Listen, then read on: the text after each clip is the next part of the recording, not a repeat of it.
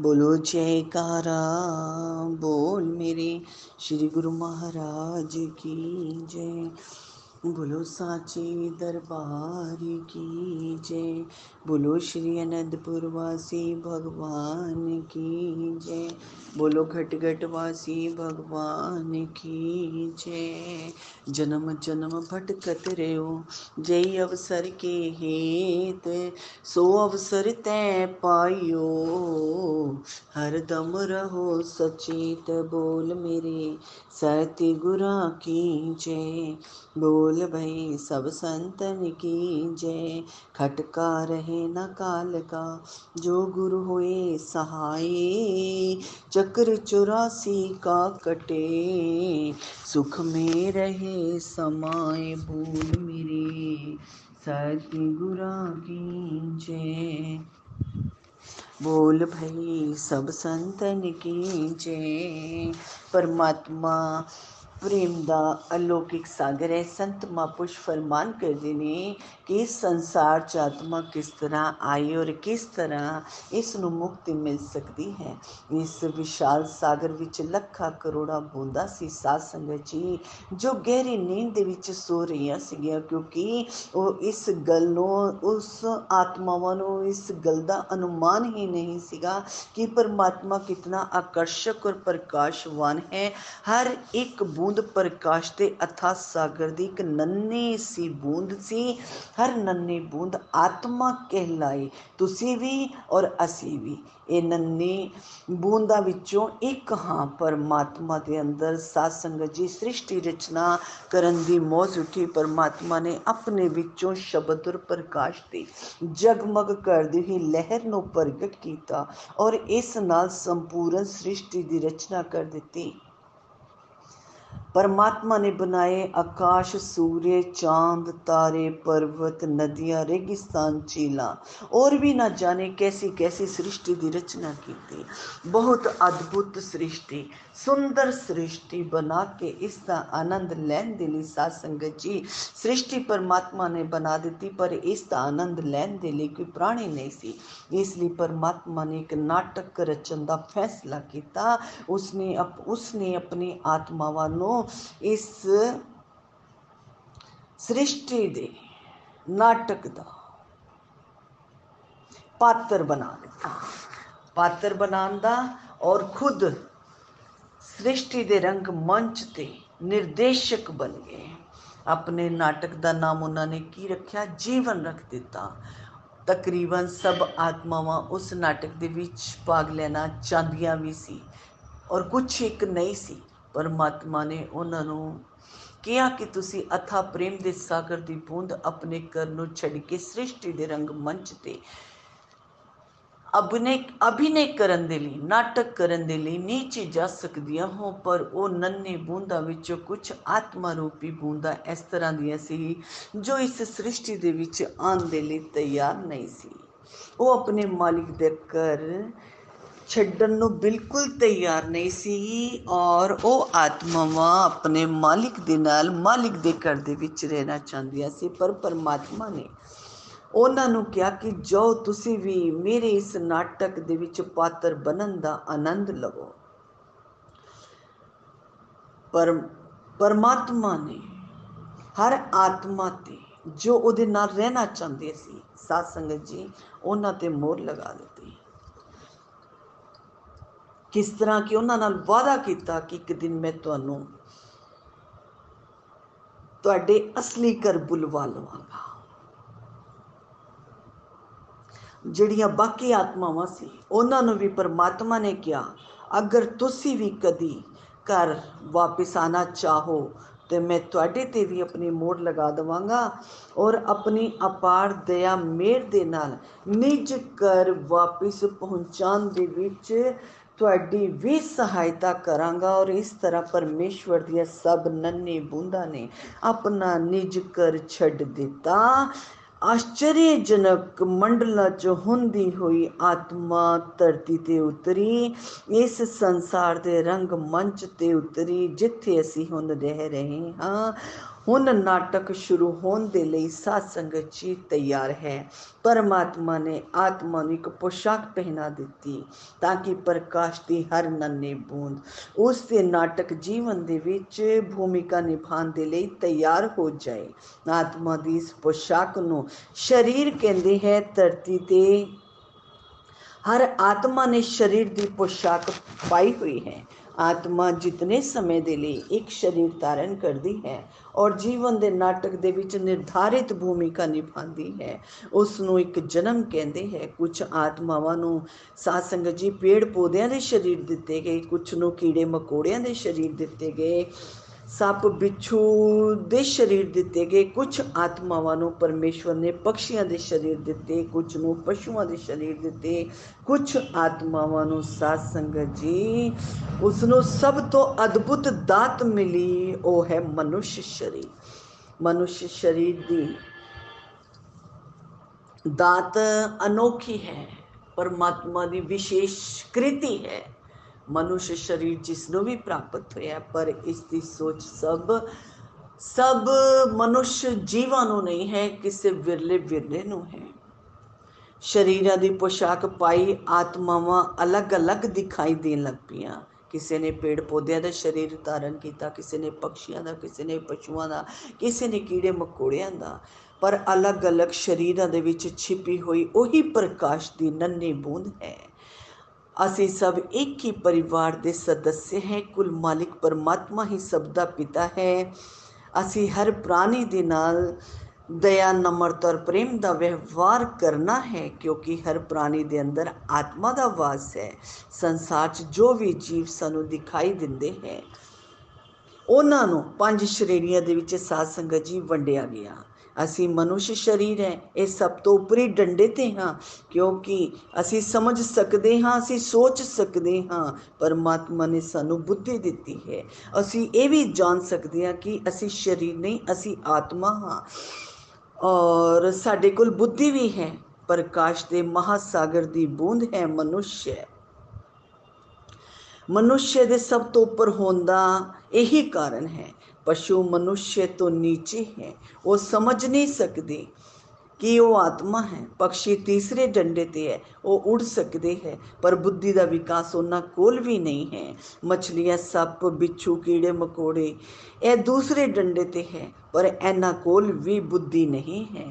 ਪੇੜ ਪੌਦੇ ਸਭ ਤੋਂ ਨੀਚੇ ਹੈ ਨਾ ਸੋਚ ਸਕਦੇ ਹੈ ਨਾ ਆਪਣੀ ਜਗ੍ਹਾ ਤੋਂ ਹਿਲ ਸਕਦੀ ਹੈ ਇਹ ਆਤਮਾ ਹੀ ਹੈ ਜੋ ਸਰੀਰ ਨੂੰ ਜੀਵਿਤ ਰੱਖਦੀ ਹੈ ਔਰ ਉਸ ਨੂੰ ਭੱਜਣ ਦੌੜਨ ਦੀ ਖਾਣ ਪੀਣ ਦੀ ਤੈਰਨ ਦੀ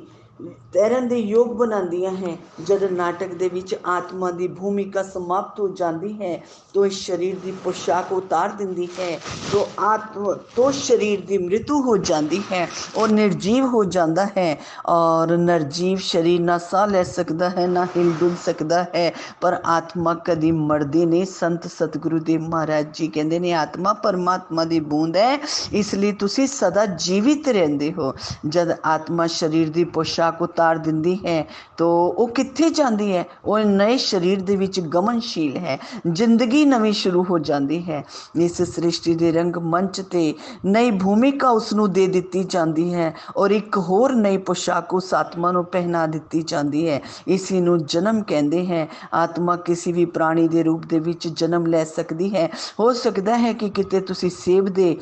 ਵ੍ਰਿਕਸ਼ ਦੀ ਭੂਮਿਕਾ ਨਿਭਾਓ ਹੋ ਸਕਦਾ ਹੈ ਦੂਸਰੇ ਜਨਮ ਦੇ ਵਿੱਚ ਸ਼ੇਰ ਜਾਂ ਮੱਛ ਮਛਲੀ ਦੀ ਪੋਸ਼ਾਕ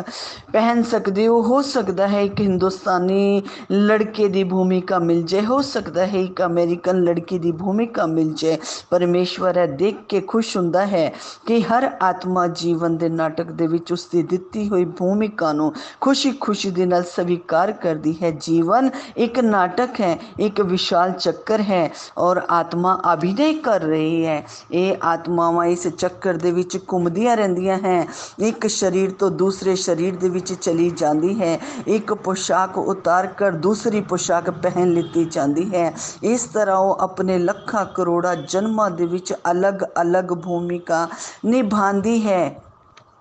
ਪਰਮਾਤਮਾ ਨੇ ਆਪਣਾ ਨਾਟਕ ਇਸ ਢੰਗ ਦੇ ਨਾਲ ਰਚਿਆ ਕਿ ਇੱਕਦਮ ਅਸਲ ਲੱਗੇ ਔਰ ਇਸ ਲਈ ਉਸ ਦੀ ਆਤਮਾਵਾਂ ਸੀ ਬਿਲਕੁਲ ਭੁੱਲ ਜਾਂਦੀਆਂ ਹੈ ਕਿ ਉਹ ਕੇਵਲ ਅਭਿਨੇ ਕਰ ਰਹੀ ਹੈ ਉਹ ਨਾਟਕ ਕਰ ਰਹੀ ਹੈ ਔਰ ਕਦੀ ਕਦੀ ਜੀਵਨ ਦੇ ਵਿੱਚ ਜੋ ਘਟ ਚੁੱਕਿਆ ਹੈ ਜਾਂ ਘਟਣ ਵਾਲਾ ਹੈ ਉਸ ਦੇ ਬਾਰੇ ਦੇ ਵਿੱਚ ਉਸ ਨੂੰ ਚਿੰਤਾ ਹੁੰਦੀ ਹੈ ਪਰ ਜੋ ਹੁੰਦਾ ਹੈ ਉਸ ਦੇ ਬਾਰੇ ਦੇ ਵਿੱਚ ਪਰਮਾਤਮਾ ਚਿੰਤਾ ਨਹੀਂ ਕਰਦਾ ਕਿਉਂਕਿ ਉਹ ਜਾਣਦਾ ਹੈ ਕਿ ਉਹ ਨਿਰਦੇਸ਼ਕ ਹੈ ਉਹ ਕਿ ਜੀਵਨ ਇੱਕ ਨਾਟਕ ਹੈ ਪਰਮਾਤਮਾ ਆਪਣੀ ਆਤਮਾਵਾਂ ਨੂੰ ਸੁੰਦਰ ਢੰਗ ਦੇ ਨਾਲ ਨਾਟਕ ਖੇਲਦੇ ਦੇਖ ਕਰ ਖੁਸ਼ ਹੁੰਦਾ ਹੈ ਇਸ ਲਈ ਉਸ ਦੇ ਖੇਲ ਦਾ ਆਨੰਦ ਉਹ ਆਤਮਾਵਾਂ ਮਾਣਦੀਆਂ ਹੈ ਨਾਟਕ ਦੇ ਵਿੱਚ ਜੋ ਕੁਝ ਵੀ ਤੁਹਾਡੇ ਨਾਲ ਹੋ ਰਿਹਾ ਹੈ ਸੰਤ ਮਹਾਂਪੁਰਸ਼ ਫਰਮਾਨ ਕਰ ਰਹੇ ਨੇ ਕਿ ਖੁਸ਼ ਰਹੋ ਨਿਰਦੇਸ਼ਕ ਦੇ ਪ੍ਰਤੀ ਤੁਸੀਂ ਆਭਾਰੀ ਰਹੋ ਜਦ ਕਦੀ ਦੁੱਖ ਦੇ ਵਿੱਚ ਜਾਂ ਕਠੋਰ ਦ੍ਰਿਸ਼ ਆ ਜਾਵੇ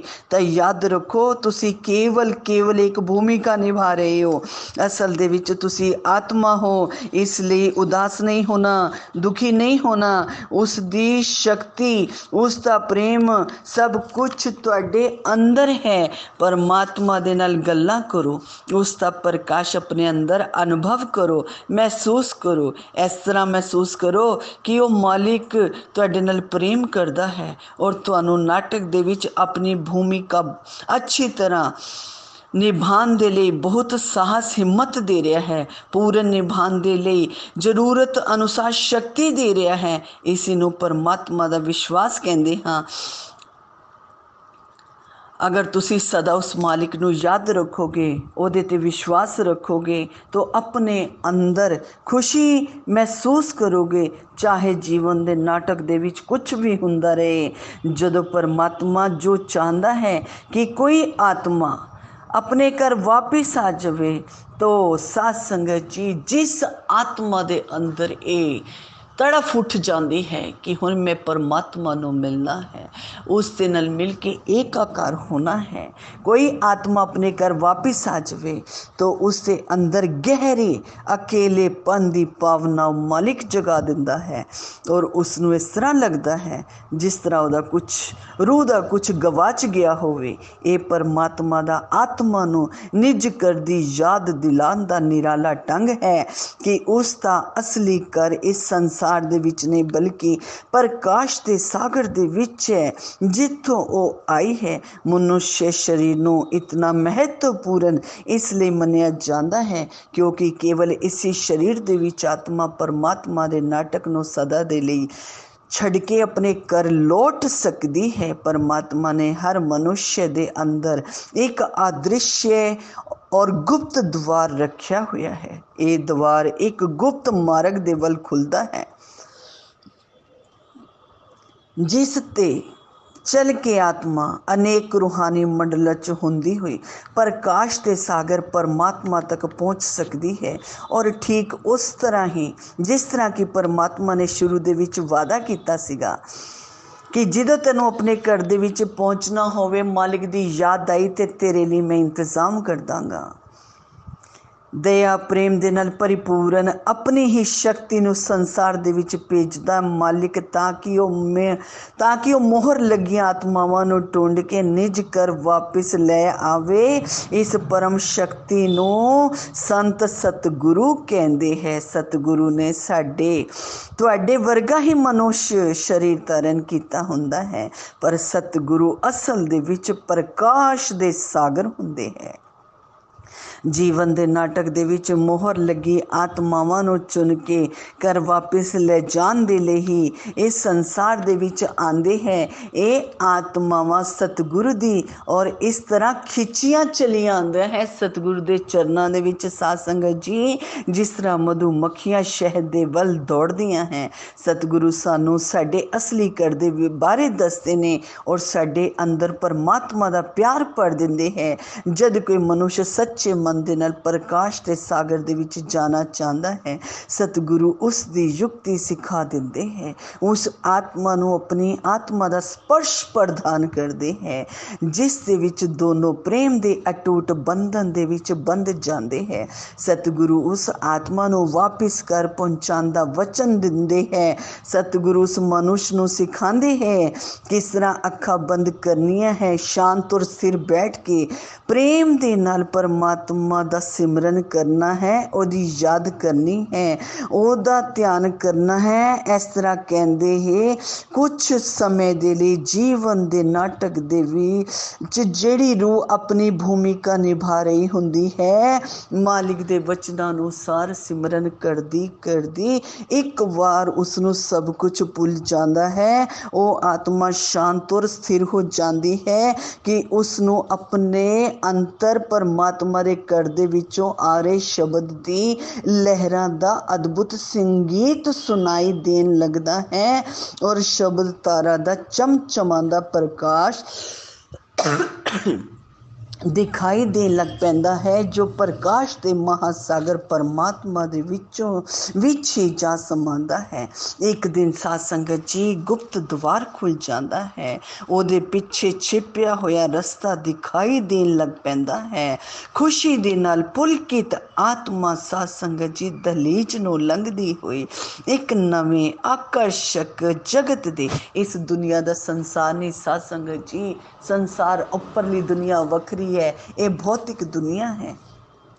ਆਕਰਸ਼ਕ ਜਗਤ ਦੇ ਸਤਾਰਿਆਂ ਦੇ ਵਿੱਚ ਜਗਮਗਾਉਂਦੇ ਪ੍ਰਕਾਸ਼ ਦੇ ਵਿੱਚ ਆਤਮਾ ਪ੍ਰਵੇਸ਼ ਕਰਦੀ ਹੈ ਸ਼ਬਦ ਔਰ ਪ੍ਰਕਾਸ਼ ਦੀ ਸੰਗੀਤਮਈ ਉਜਵਲ ਧਾਰਾ ਦੇ ਨਾਲ ਆਤਮਾ ਉਸ ਗੁਪਤ ਰਸਤੇ ਤੇ ਅੱਗੇ ਹੀ ਅੱਗੇ ਵੱਧਦੀ ਚਲੀ ਜਾਂਦੀ ਹੈ ਔਰ ਫਿਰ ਪ੍ਰਕਾਸ਼ ਤੋਂ ਜਗਮਗਾਉਂਦੇ ਉਸ ਮੰਡਲ ਦੇ ਵਿੱਚ ਇੱਕ ਵਿਚਿੱਤਰ ਘਟਨਾ ਘਟਦੀ ਹੈ ਉਹ ਹੈ ਆਤਮਾ ਦਾ ਆਨੰਦ ਵਿਭੋਰ ਕਰ ਦੇਣ ਵਾਲਾ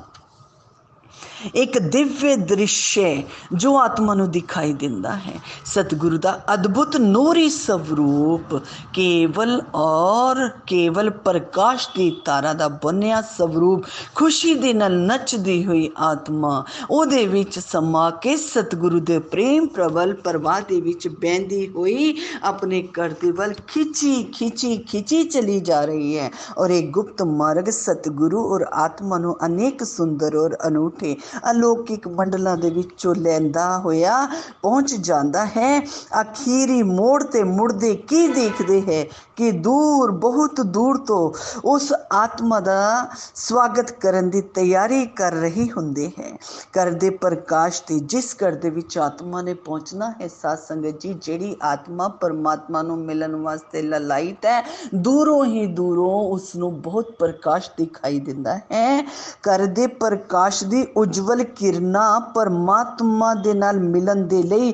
ਆਤੁਰ ਔਰ ਪਰਮਾਤਮਾ ਦੇ ਵਿੱਚ ਡੁੱਬੀ ਹੋਈ ਆਤਮਾ ਬਹੁਤ ਤੇਜ਼ੀ ਦੇ ਨਾਲ ਅੱਗੇ ਵਧਦੀ ਹੈ। ਜਦ ਤੱਕ ਕਿ ਪਰਮਾਤਮਾ ਦੇ ਦਵਾਰ ਤੱਕ ਨਹੀਂ ਪਹੁੰਚ ਜਾਂਦੀ ਔਰ ਫਿਰ ਪ੍ਰਕਾਸ਼ ਦੀ ਕੋਂਦ ਦੇ ਵਿੱਚ ਦਵਾਰ ਖੁੱਲਦਾ ਹੈ, ਇਤਨਾ ਜ਼ਬਰਦਸਤ ਸਾਧ ਸੰਗਤ ਜੀ ਪ੍ਰਕਾਸ਼ ਹੁੰਦਾ ਹੈ ਔਰ ਜਿਸ ਦਾ ਅਨੁਮਾਨ ਅਸੀਂ ਨਹੀਂ ਲਗਾ ਸਕਦੇ, ਉਸ ਪ੍ਰਕਾਸ਼ ਦੀ ਕੋਂਦ ਦੇ ਵਿੱਚ ਦਵਾਰ ਖੁੱਲਦਾ ਹੈ। ਸਤਿਗੁਰੂ ਆਤਮਾ ਨੂੰ ਯਾਨੀ ਕਿ ਉਸ ਨੰਨੇ ਬੂੰਦ ਨੂੰ ਫਿਰ ਦੁਬਾਰਾ ਪ੍ਰਕਾਸ਼ ਦੇ ਮਹਾਸਾਗਰ ਦੇ ਵਿੱਚ ਵਲੀਨ ਕਰ ਦਿੰਦੇ ਹੈ ਔਰ ਪਰਮ ਪਿਤਾ ਪਰਮਾਤਮਾ ਦੇ ਵਿੱਚ ਸਮਾਈ ਆਤਮਾ ਸਦਾ ਦੇ ਲਈ ਸੁਖੀ ਸ਼ਾਂਤੀ ਔਰ ਆਨੰਦ ਦੇ ਵਿੱਚ ਭਰਪੂਰ ਹੋ ਕੇ ਸਦਾ ਲਈ ਮਾਲਿਕ ਦੇ ਚਰਨਾਂ ਦੇ ਵਿੱਚ ਵਿਸ਼ਰਾਮ ਪਾਉਂਦੀ ਹੈ ਔਰ ਮਾਲਿਕ ਦੀ ਪਿਆਰੀ ਬਣ ਕੇ ਮਾਲਿਕ ਨਾਲ ਵਿਹਾਰ ਕਰਦੀ ਹੈ ਬੋਲੋ ਜੈਕਾਰਾ